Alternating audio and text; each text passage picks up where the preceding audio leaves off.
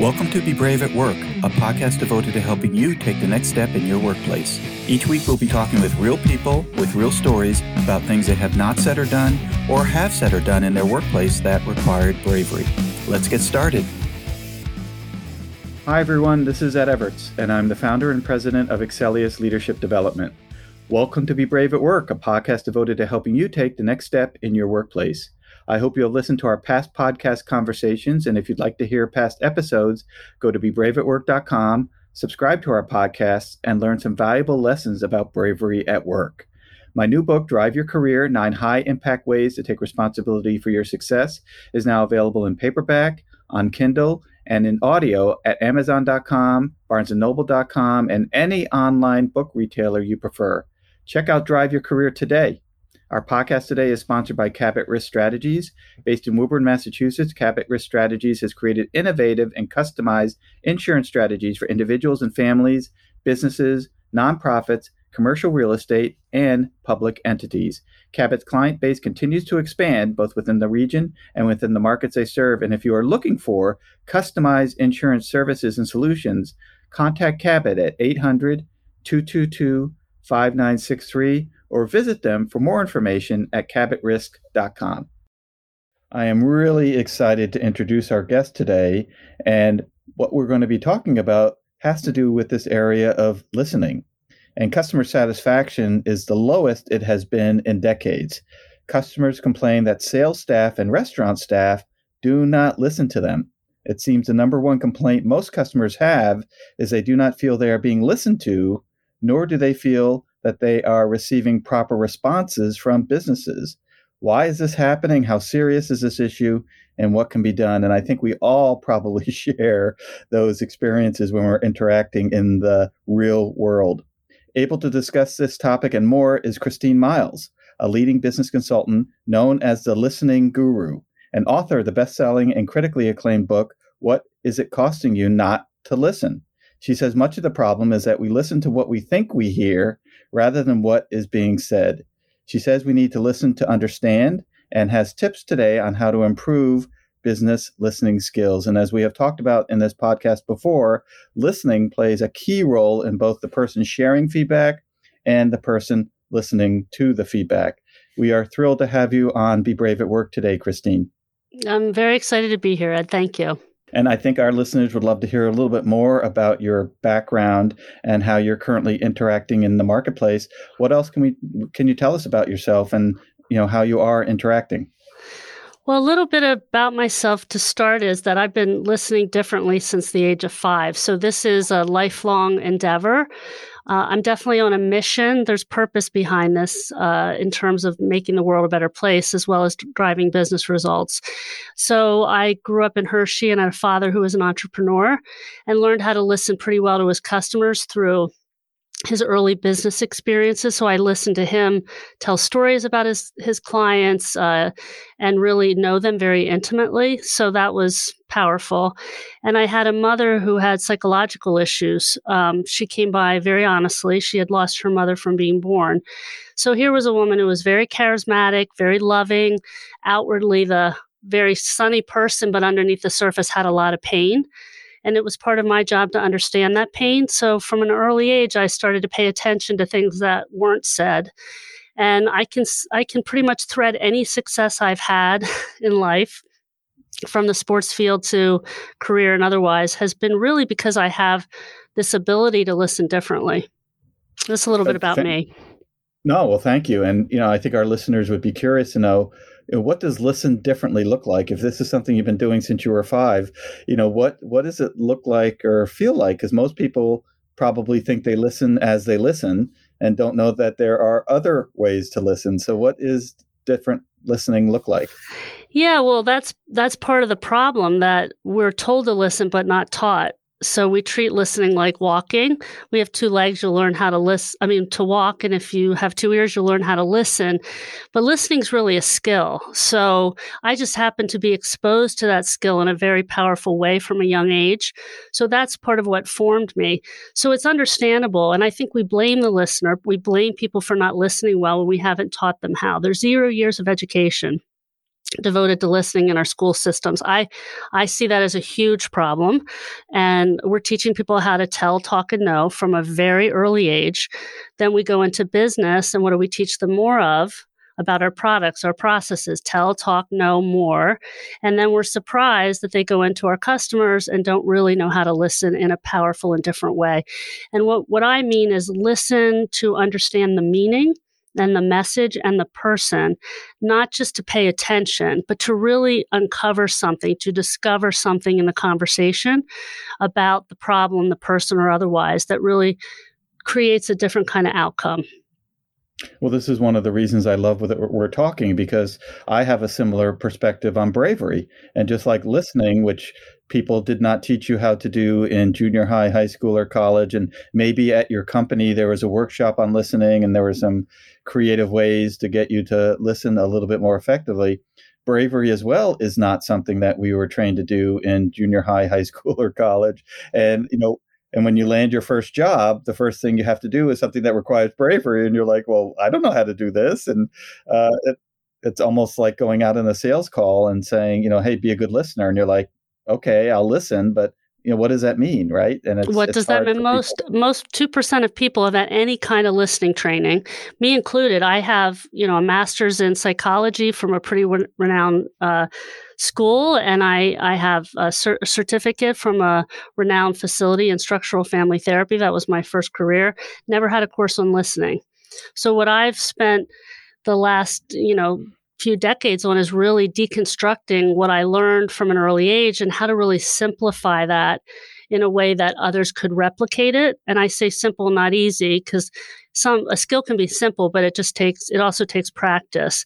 And that goes to how we interact with the market. So what what we, me and my company EQuipt are doing are teaching organizations and people in organizations how to listen in a way that again discovers something different, whether that's internally or externally. And bravery is part of it, understanding yourself and understanding stories and how to listen to yourself differently, I think helps tap into that that bravery and to that vulnerability, which makes you more able to listen differently as well.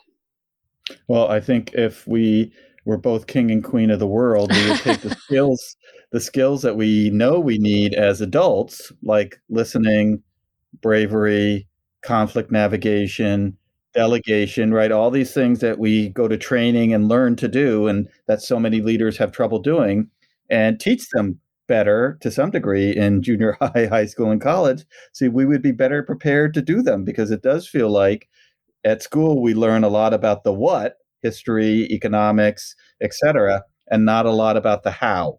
And how do I be you know become a great listener. How can i be braver? You know how do i say what i need to say when i need to say it? So you know maybe one day we'll wake up and uh, flip the world a little bit so that we can do that. So you have labeled yourself the listening guru and i'm wondering you know what that means to the marketplace. What what you know what is it that you do that provides you that uh, title and recognition well, I I'm going to steal a little bit of what you said here. I think the the magic is in the how. So the we often say people know why. You know, universally we ask this question a lot. Uh, my team and me, who thinks listening is important? I nobody doesn't raise their hand on that question, right? We know instinctively it's important. We don't know how. And we know a little bit of the what because the world tells us we're supposed to be an attentive listener. Let's attend. Let's show we're paying attention when we listen. So, if that were enough, that would be great. But we have this thing called the subconscious brain that's the enemy of listening, telling us to do everything but listen.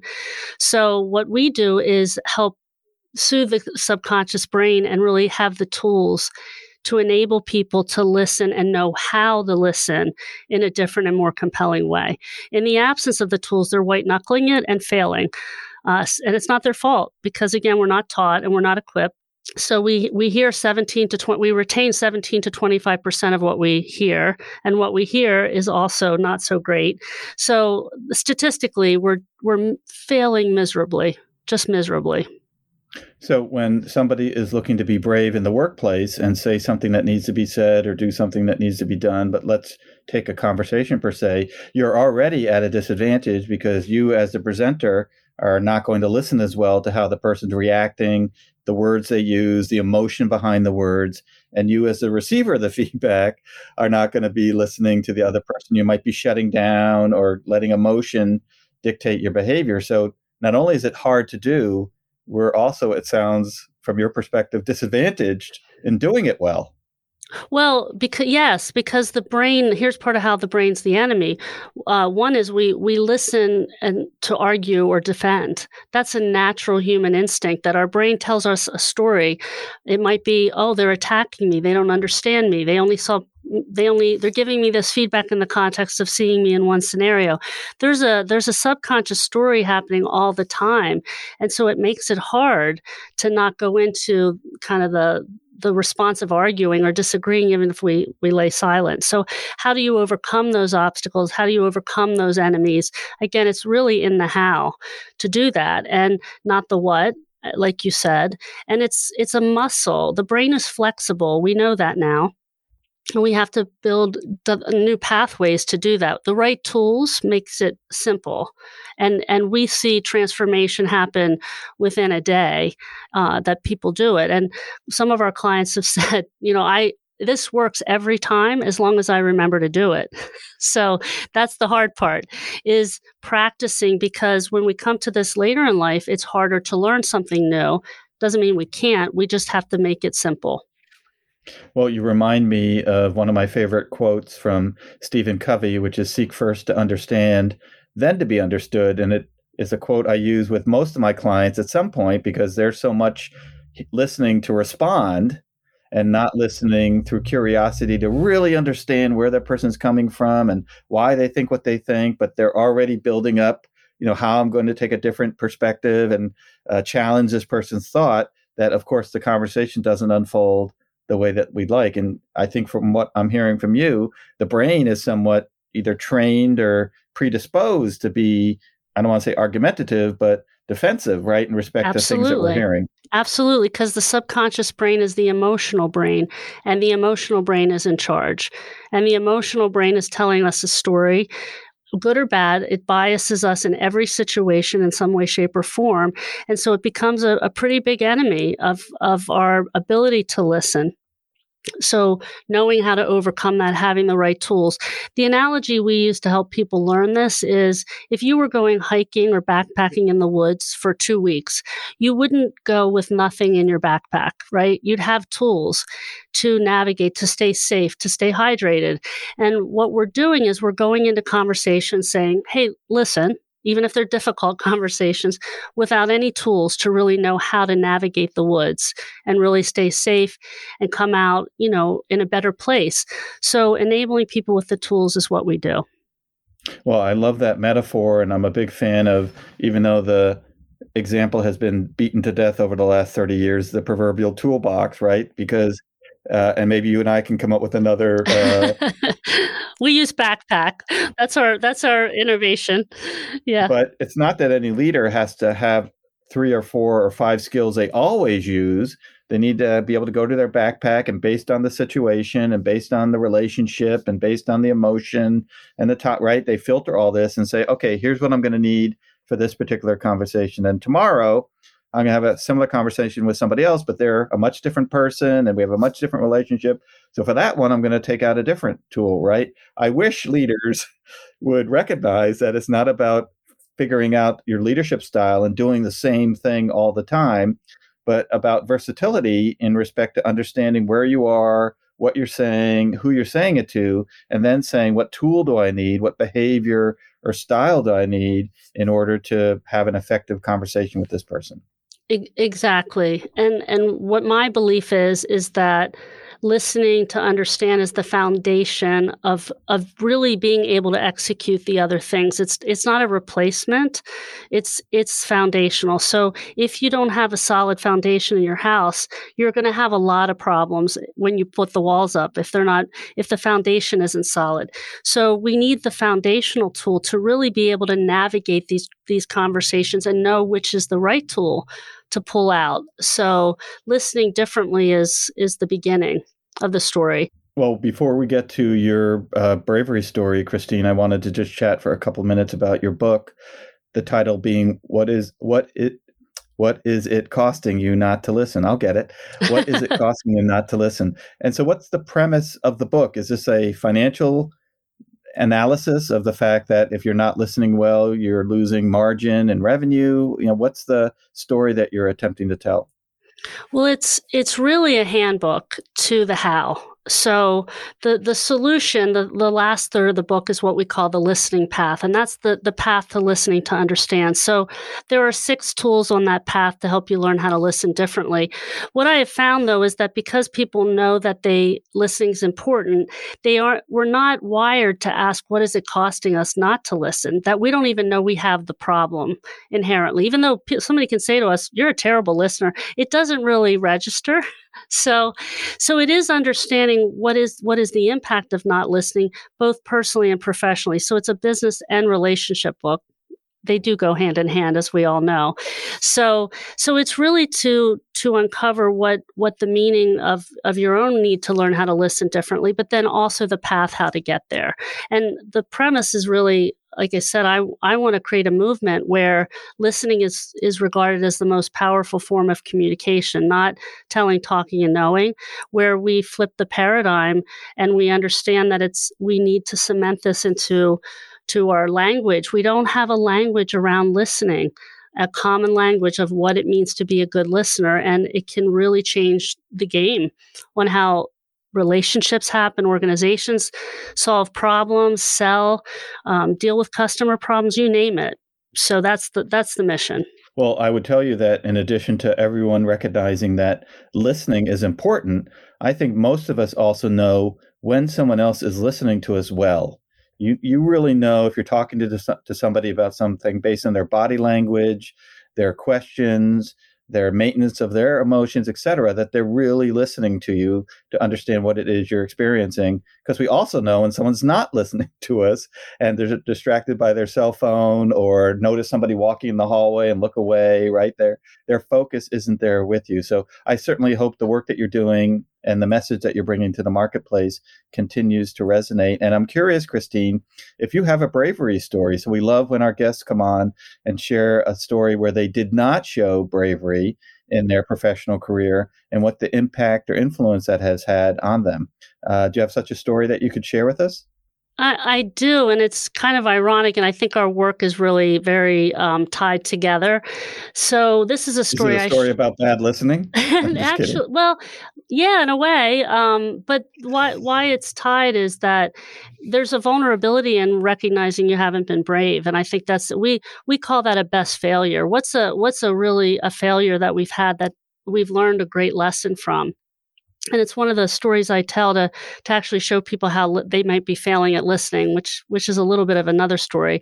But I was I was young. I, I started my career as a home based family therapist at 22. That was my first job out of college, pre master's degree, and then ultimately got I, I got introduced to this stuff called uh, structural family therapy and started working for the first five years of my career. So the last stopping point in that aspect of my career was working in a psychiatric hospital, pretty innovative place in Philadelphia called the Child Guidance Center. And I was 25 running the therapy for four families at a time in an inpatient unit. And I was working with a mother and a daughter, and um, I had finished a session. We had one way mirrors, we had teams behind the mirror. It was pretty intense where I had finished a 20 person session behind the mirror watching me and calling in and saying to the family. And as I was walking the mother and daughter back to the classroom, we stopped in this common area and were still in the therapy session, really, even though we were outside the therapy room. And things started to escalate kind of in tone and pace between the mother and the daughter. And a, a colleague of mine, who was uh, probably twice my age at the time, I was only 25, asked me in that moment if I needed help.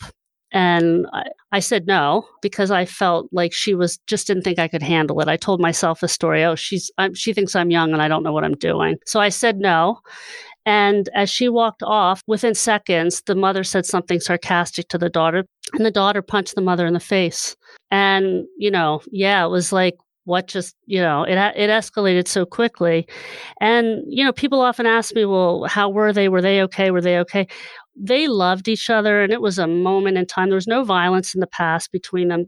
We did a therapeutic intervention. We helped them. They were okay after that, but I was not. I went home and I was in a pool of like emotions. And I realized that it was my stubbornness of being willing to accept help that caused that to happen. I didn't see the moment where somebody saw that I needed help. And I, instead of saying, yeah, help's a good idea here, I went, I got this. Let me do it. And it cost them that moment that they didn't have to experience. Even if they were okay, it wasn't okay with me. So I have used that as a lesson in my career that help is strength. It is not it is not weakness. It is it is brave to say yes, I need help rather than trying to swim alone. Consequences can happen. People can get hurt.